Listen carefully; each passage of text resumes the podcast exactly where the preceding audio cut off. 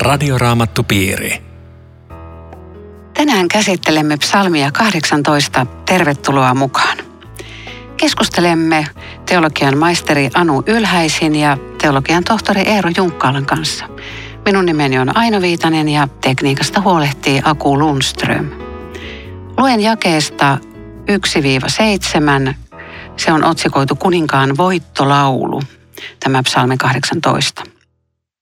Laulun johtajalle, Herran palvelijan Davidin psalmi. Tämän David lauloi Herralle sen jälkeen, kun Herra oli pelastanut hänet Saulin ja kaikkien vihollisten käsistä. Minä rakastan sinua, Herra. Sinä olet minun voimani. Sinä päästit minut turvaan. Sinä olet vuorilinnani. Jumalani, sinun minä turvaudun. Sinä olet kallio. Olet kilpeni sinulta saan avun ja suojan. Kun kutsun Herraa ylistettyä, saan avun vihollisiani vastaan. Kuoleman paulat kiertyivät ympärilleni, tuhon pyörteet minua kauhistivat. Tuonelan paulat kietoivat minut, näin edessäni kuoleman ansat. Silloin minä huusin hädässäni Herraa, kutsuin avuksi Jumalaani. Ääneni kantautui hänen temppeliinsä ja hän kuuli minun huutoni. Minä rakastan sinua, Herra. Lähtee aika rohkeasti liikkeelle. Rakastatko Eero ja Anu, rakastatko te Herraa? Mä mietin tätä, tätä kohtaa siltä, siltä kannalta ensin, että, että tuolla toisessa Samuelin kirjassa luvussa 22 on melkein nämä samat sanat, että tämä psalmi seuraa seuraa niin kuin Daavidin puhetta siellä ja siellä sanotaan, että nämä on niin kuin Daavidin viimeisiä sanoja. Eli hän sanoo niin kuin tavallaan siellä, siellä niin kuin elämänsä loppupuolella hän sanoo, että minä rakastan sinua Herra. Tiedätkö, tästä tuli mieleen, että jonkun miehen jäämistöstä löytyi raamattu ja siinä oli kolme päivämäärää. Ensimmäisen kohdalla luki, että luettu läpi äidin toivomuksesta. Toisen päivämäärän kohdalla luettu läpi helvetin pelosta ja sen viimeisen kolmannen päivän määrän kohdalla luettu läpi rakkaudesta Jeesukseen. Aika hieno. Todellakin. Tämä minä rakastan sinua Herra tuo mulle mieleen tietenkin Jeesuksen kysymyksen Pietarille, että rakastatko sinä minua? Ja mä olen joskus sanonut, että se, siis se Pietarin vastaus sanon, että Herra sä tiedät, että olet minulle rakas mutta Pietari käyttää eri sanaa kuin Jeesus. Pietari käyttää vähän vaatimattomampaa sanaa, ettei uskalla sanoa ihan niin varmasti. Niin mä ajattelin, että jos Jeesus kysyi multa tätä niin kuin nyt se kysyi Aino, niin, niin tuota, mä vastaisin ehkä tähän tapaan, että Jeesus, en mä ole ihan varma, voiko tätä rakkaudeksi kutsua, mutta kyllä mä haluan sua seurata. Ja mä, mä luulen, että Pietarin vastaus oli suunnilleen tällainen että ei tässä nyt rakkaudesta ole kehumista kylläkään, mutta kyllä mä sua seuraan. Pitäisikö määritellä, mitä rakkaus on? Onko se, niin kuin sanotaan, kärsikää toinen toistanne? Onko se tahtoa ja, ja kärsimistä, että rakkaus ei ole pelkkää fiilistelyä, että niin, ei se ainakaan pelkkää tunnetta ole. Totta kai se on niin tietoinen päätös mm. Rakastaa. Mm. Mm. Mutta kyllä joskus näissä Davidin sanoissa näkee kyllä semmoista syvää tunnetta myös. On, on, et, et, tota, et se on, ja mä jotenkin ajattelen itse tätä, että et jos ajattelee, missä tilanteessa David on, on nämä sanat sitten ehkä sanonut ja kirjoittanut, niin, niin kyllä itsellekin semmoinen rakkaus Jumalaa kohtaan tulee aika paljon siitä, mitä näkee, että mitä hän on munkin elämässäni tehnyt, miten hän on kuljettanut. Että se, niin kuin, se tuo sellaista, että kerta kaikkiaan, että mä saan tällaisen Jumalan kanssa niin kuin elää elämään ja kulkea eteenpäin. No tässä ekajakeessa sanotaan, että David lauloi nämä sanat Herralle sen jälkeen, kun Jumala oli pelastanut Saulin ja kaikkien vihollisten käsistä. Mutta sitten täällä sanotaan sitten jakeessa neljäkin, että saan avun vihollisiani vastaan kuoleman paulat jo kierty ympärille. Mutta mitä sitten, rakastetaanko Herraa, jos sitä apua ei tulekaan? Kyllä nekin tunnut psalmeissa on koko ajan läsnä. Siis mm. tämä, tässä on niin koko, koko elämän eh, repertuari melkein joka psalmissa, siis sekä, sekä kiitos ja ylistys siitä, että on pelastunut, että myöskin avunhuuto, että auta nyt, koska se, se elämä on tällaista. psalmit on siinä mielessä niin kokonainen elämänkirjo, että, että yhden psalmin sisälläkin on kaikki ne tunnut, mitä, mitä kristittykin kokee.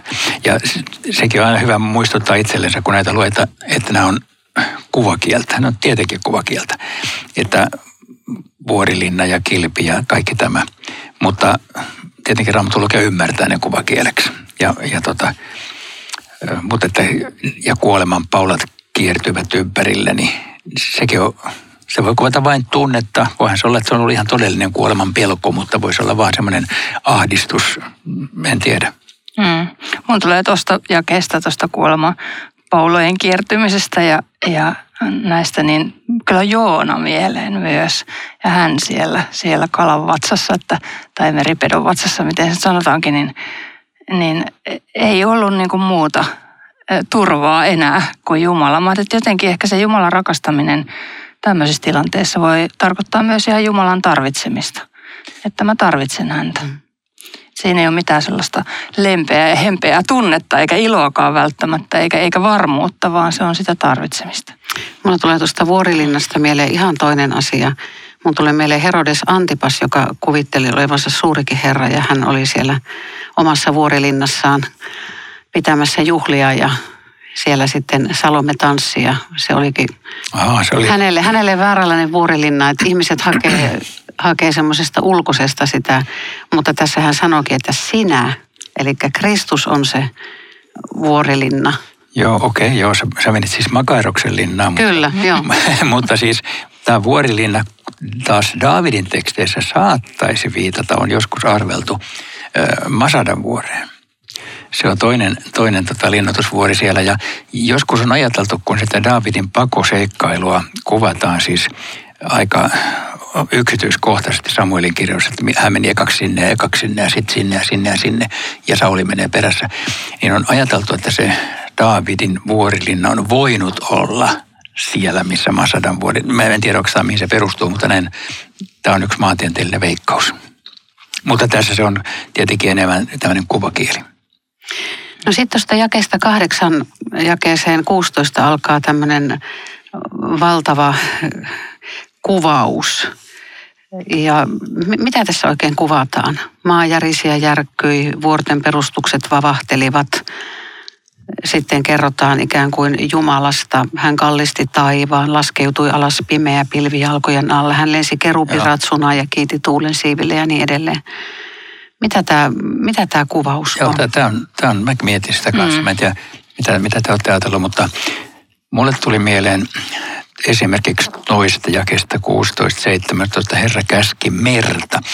Että, että kuvaisiko tämä Israelin kanssa vaellusta, jossa Jumala siis toisaalta tällaisilla voimakkailla niin kuin Siinain vuorella ilmestyy ja sitten aukaisee meren. Että se olisi ikään kuin summattu yhteen Jumalan työ hänen kansansa kohdalla autiomaan vaelluksen aikana. Mä en tiedä, tarkoittaako tämä sitä, mutta tämä voisi tarkoittaa, jolloin David ikään kuin kertaa Jumalan tekoja historiassa. Tällainen Jumala sinä olet ollut silloin, auta siis nytkin.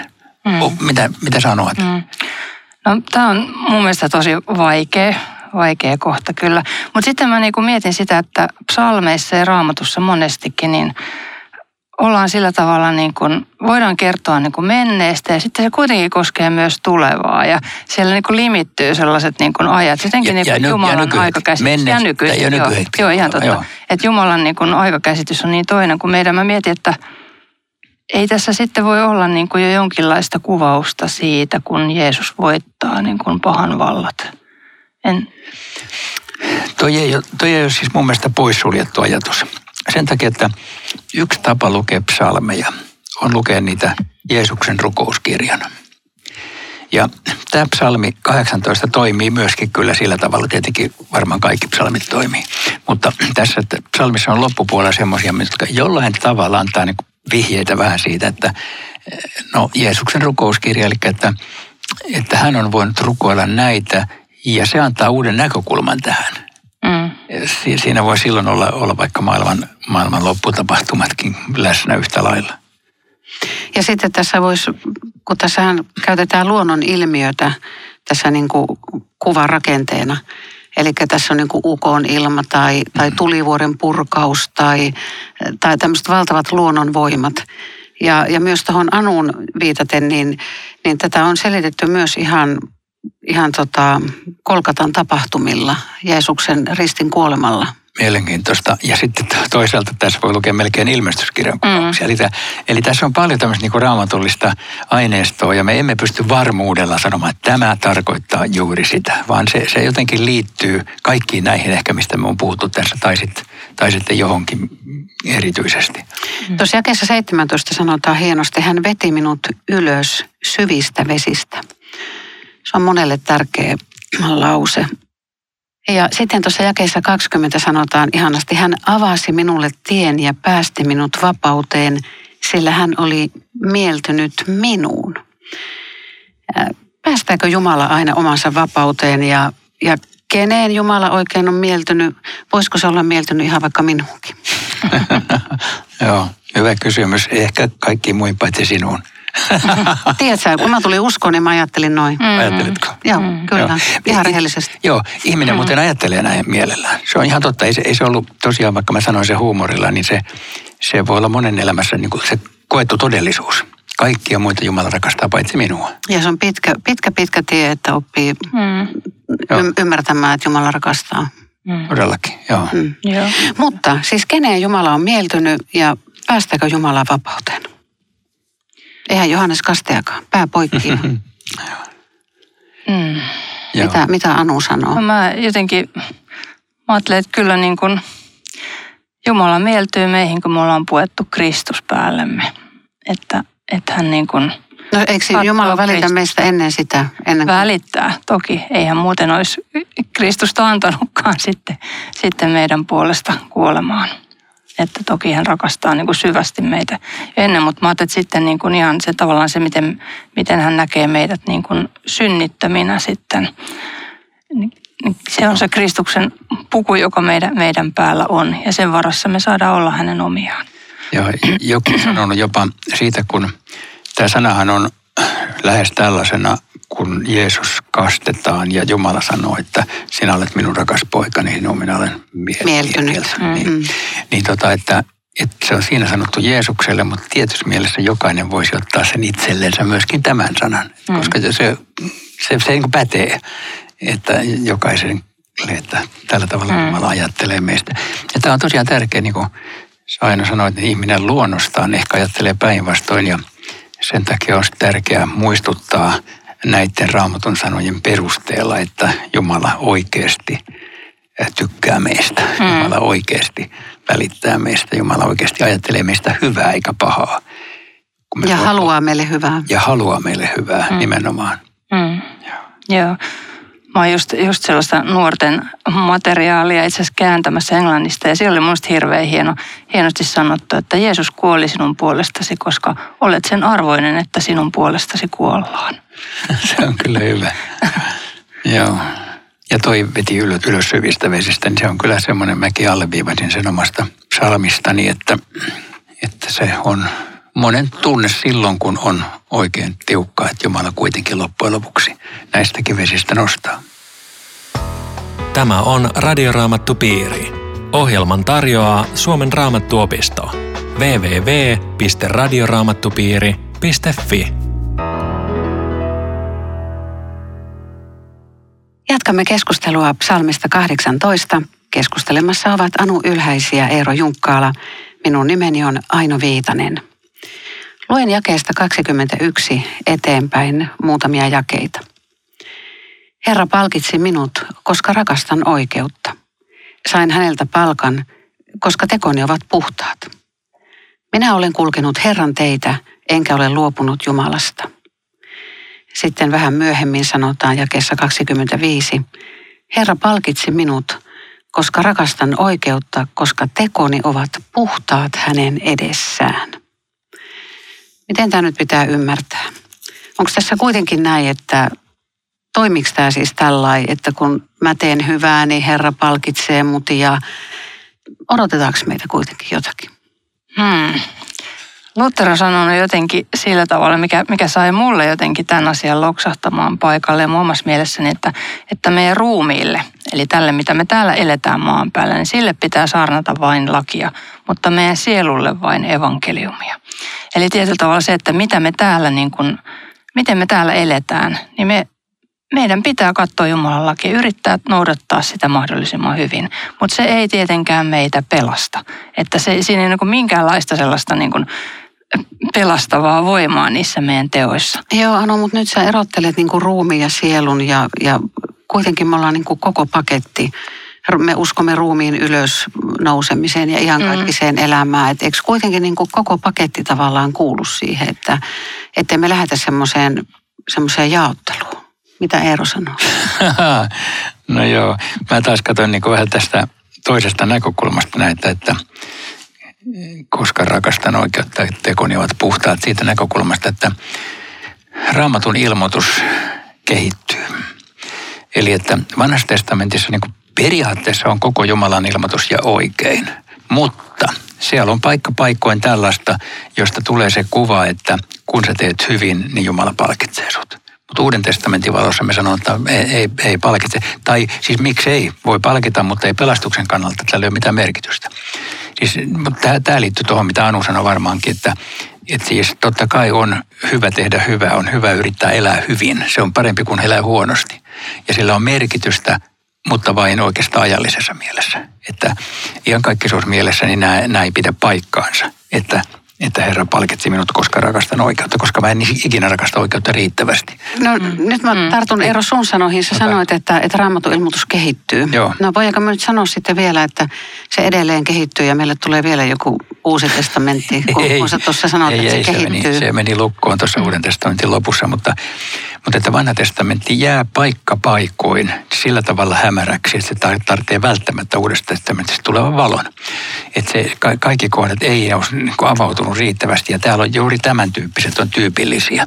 Että, että siis eh, ihminen ajattelee, sehän on tavallaan Jobinkin ajattelu, että kun hän elää riittävän hyvin, niin kyllähän ei häntä saa siitä rangaista. Että että on niin hyvä raamatologian tietää, että tämä, tämä ei ole sellainen hengellinen totuus, jonka me tempaisemme tästä itsellemme niin kuin elämänohjeeksi, ainakaan niin kuin pelastuksen kannalta. Mun tekee mielessä sanoa semmoinen, että mä yhdessä tilaisuudessa tässä äskettäin puhuin jotain näitä asioita ja, ja puhuin anteeksi antamuksesta ja että se, niin kuin, se niin kuin riittää, kun vaan se uskotaan anteeksi. Niin yksi sitten pyysi puheenvuoron, mutta täytyyhän siinä kuitenkin niin kuin parannus tehdä. Niin mä sanoin siihen näin, että kyllä, kyllä, mutta ei meidän parannuksemme ole koskaan riittävä anteeksi antamuksen ansaitsemiseksi. Sä saat tehdä sitä vaikka aamusta iltaan, sä et ansaitse sillä mitään. Eli koita vaan uskoa syntis anteeksi ja tee sitä parannusta sen verran, kun kantti kestää, mutta ei meidän parannuksillamme taivaaseen päästä. Mm. Tälleen mä sanoin. Mm. Mä muistan, että mä oon mun ensimmäiseen raamattuun kirjoittanut, olisikohan kuule sun Eero-sanat joskus mun opiskeluaikoina, niin on kuullut, että, että paran, parannuksen tekeminen on Jeesuksen parannettavaksi menemistä. että se oli kans, se, se niin kuin laittoi mulla taas niin kuin sen asian niin kuin jotenkin oikeisiin niin, tai, niin, tai sitten sen uskonratkaisun tekeminen, että, mm. että me ollaan menossa johonkin juhlatilaan ja siinä mm. on se, se kyltti siinä portin yläpuolella, että minun on se tehtävä. Mm. Ja sitten kun me mennään siitä sisään ja katsotaan, niin siellä lukeekin, että Herra sen teki. Mm. Eli tähän jää semmoinen tietty jännite ja paradoksi, jonka kanssa meidän täytyy vaan koittaa elää. Joo, ja toivon voimassa siis koko ajan. Se ei ole vaan hetkellä, vaan se on vielä siellä viimeisellä veräjällä se sama, sama peli, mm. että omat parannukset jää vähäisiksi eikä niillä mennä mm. läpi mistään. Mutta varmaan sitten on sekin, että onhan meille tietyt käyttöohjeet raamatussa annettu, että jos me eletään sillä tavalla, kun Jumalan sana kehottaa, niin kyllä varmaan keskimääräisesti paremmin kuin se, että jos me niin tuhottaisiin itseämme ja lähimmäisiä ja maailmaa, että kyllähän siinä niin joku tämmöinen, mm. eikö vaan? Jossain väärin. Jossain väärin, mm. kyllä kyllä. kyllä, niin, kyllä, kyllä mä, olet oikeassa. Mm, ja kyllä mä jotenkin ajattelen, että kyllä, kyllä niin Jumala siunaa sitä jos yrittää toimia hänen tahtonsa mukaan. Että ei se, siis se junous ei aina ole mm. sitä, että kaikki menee sitten hyvin, ei, tai että sä saat niinku siitä jotenkin kauheasti palkintoja, mutta, mutta sille lopulta ainakin niin kuin pysyy Jumalassa kiinni sitten, kun pysyy niin. sitten tämä evankeliumin puoli mukana, ettei siitä tule just tällaista. Mutta kun tässäkin omaa... en tiedä, onko David kirjoittanut tämän Vailua. ennen vai jälkeen suuren lankemuksensa ja, jälkeen, ja, jälkeen. ja Uurian murhan ja mm. kaiken. Ja hän, mm. hän sitten puhuu tällä tavalla, että onko se kuitenkin Jumalalle se sydämen asenne niin kuin tärkeämpi Joo. kuin meidän, Joo, meidän onnistuminen. Tuo, oli aika hyvä pointti, kun sä mm. pohdit tuota. Mä en ole sitä miettinyt, että ennen vai jälkeen sen lankemuksen. Mutta jos tämä nyt on voittolaulu elämän loppusuoralla, niin kuin se näyttäisi olevan siellä Samuelin kirjoissakin, niin tota, silloin mä voisin tulkita sen näin, että siellä on niitä lankemuksia, niitä on taatusti muitakin kuin nämä kerrottu – mutta kun ne katsotaan ikään kuin loppusta käsin, että kaikki on annettu anteeksi, niin silloin niitä ei ikään kuin enää ole. Että siis ihminen voi siinä mielessä sanoa, että kaikki hyvin, kun on anteeksi annettuja. Mä muistan, mulla oli yksi hyvä ystävä, joka kerran sieppasi mun puheesta semmoisen, kun mä sanoin, että Jumala antaa anteeksi menneet, nykyiset ja tulevat synnit. Niin hän ihmettelee, että miten niin tulevat synnit, että ei hän ole ainakaan meinannut enää tehdä yhtään syntiä. aika hyvä yritys. Niin. Joo. niin. Mutta toi oli aika kivasti sanottu. Mm. Menneet, nykyiset ja tulevat. Mm. Ah, mua ilahduttaa toi. Mm. Kun mä tiedän, että mä teen vielä jatkossakin. Niin. Kyllä. Joo. Mm. Uuden vuoden lupaus. Lupaan mm. tehdä syntiä tänäkin vuonna. Mm. Ei siis ei tietenkään niin kuin iloita, joo, joo. mutta siis niin kuin joo, to, totena. Mm. Mm. Tuossa jakeessa, saanko vielä sanoa, tuossa jakeessa 26, kun on tuo vilpitöntä kohtaan, sinä olet vilpitön, niin mä ajattelin, että jotenkin tämmöinen, kyllä Davidkin sitten hän myönsi syntinsä. Hän tunnusti ne. Ei, ei tietenkään, ei hänkään, niin kuin, ei meistäkään kukaan kaikkia syntejä niin kuin koskaan voi edes tietää, mitä mä oon niin kuin, tehnyt syntiä, mutta, mutta noin mitä säkin Aino tuossa mainitsit, niin tavallaan, että hän, hän voi niin kuin kiittää Jumalaa koska, ja rakastaa ja olla niin kuin avoin nytkin hänen edessään, koska hän on tunnustanut ne syntinsä, mitkä hän sitten näki selkeästi synneiksi. Ja varmaan kärsi niistä mm. koko ikänsä. Joo. Tuosta jätestä 35 niin eteenpäin ihan muutama jae. Hän opettaa käteni taistelemaan, käsivarteni jännittämään sotajousta. Herra, sinä asetut kilveksi eteeni, sinun oikea kätisi tukee minua, sinun apusi tekee minut vahvaksi.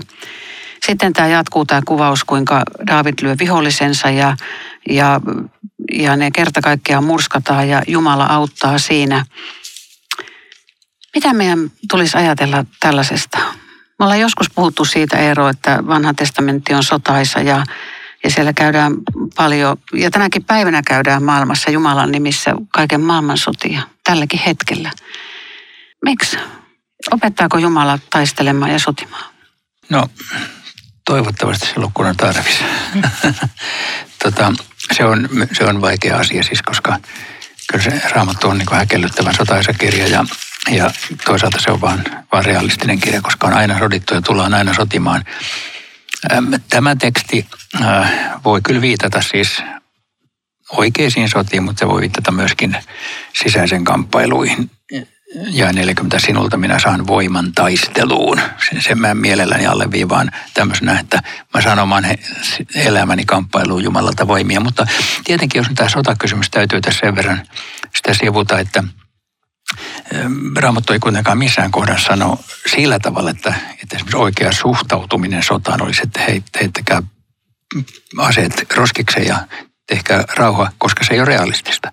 Maailma on paha ja maailmassa on sotia ja sen takia on jopa, voidaan kristinuskossa usein sanotaan, että puolustussota on, on niin kuin oikeutettu sota kristityllekin. Ainahan sitä ei tiedä oikeasti, mikä on puolustus ja mikä hyökkäyssota, koska se voi olla molempia, mutta esimerkiksi tuo meneillään oleva Ukrainan sota on poikkeuksellisen selvä esimerkki siitä, että toiset on tosi väärässä ja toiset oikeassa, kun ne puolustaa. Mutta eikö siellä olla Jumalan nimissä sotimassa? On, on, mutta että se, on, se on silti ne hyökkäys, noin, noin yksiselitteisen äh, epäoikeudenmukainen hyökkäys on ehdottomasti siis, siis väärin. Ja, ja tota, mutta sitten on vielä tämmöinenkin näkökulma, josta Luther sanoi joskus, että maailmassa ei ole yhtään sotaa, jota Jumala ei kävisi.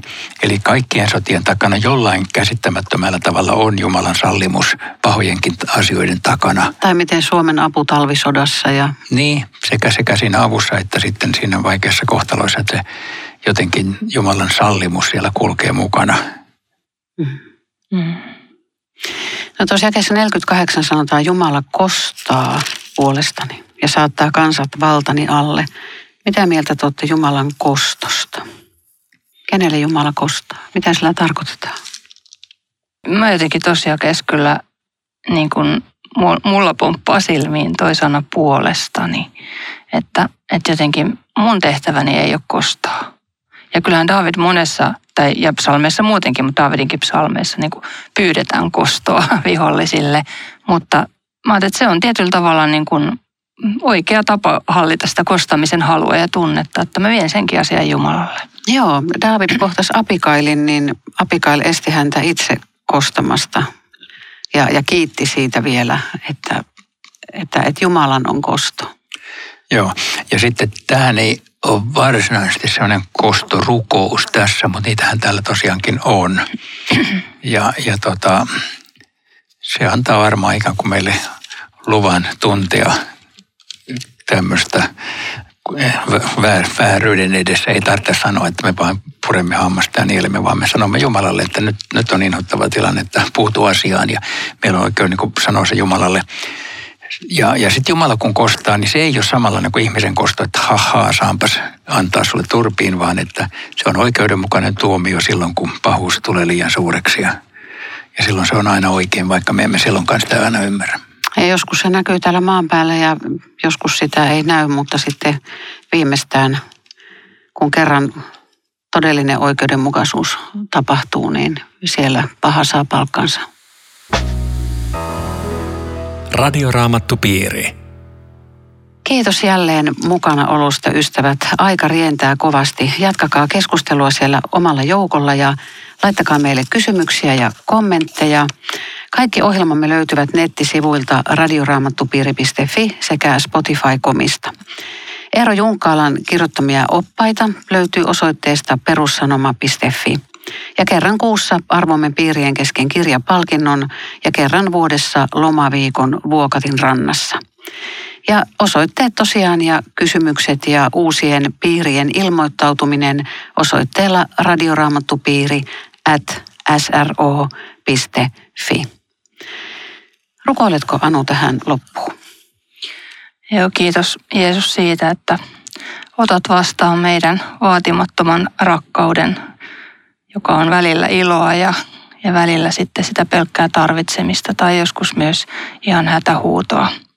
Kiitos, että johdatat meitä elämässä eteenpäin. Amen. Kiitos seurastasi.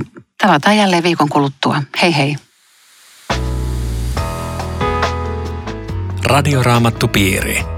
www.radioraamattupiiri.fi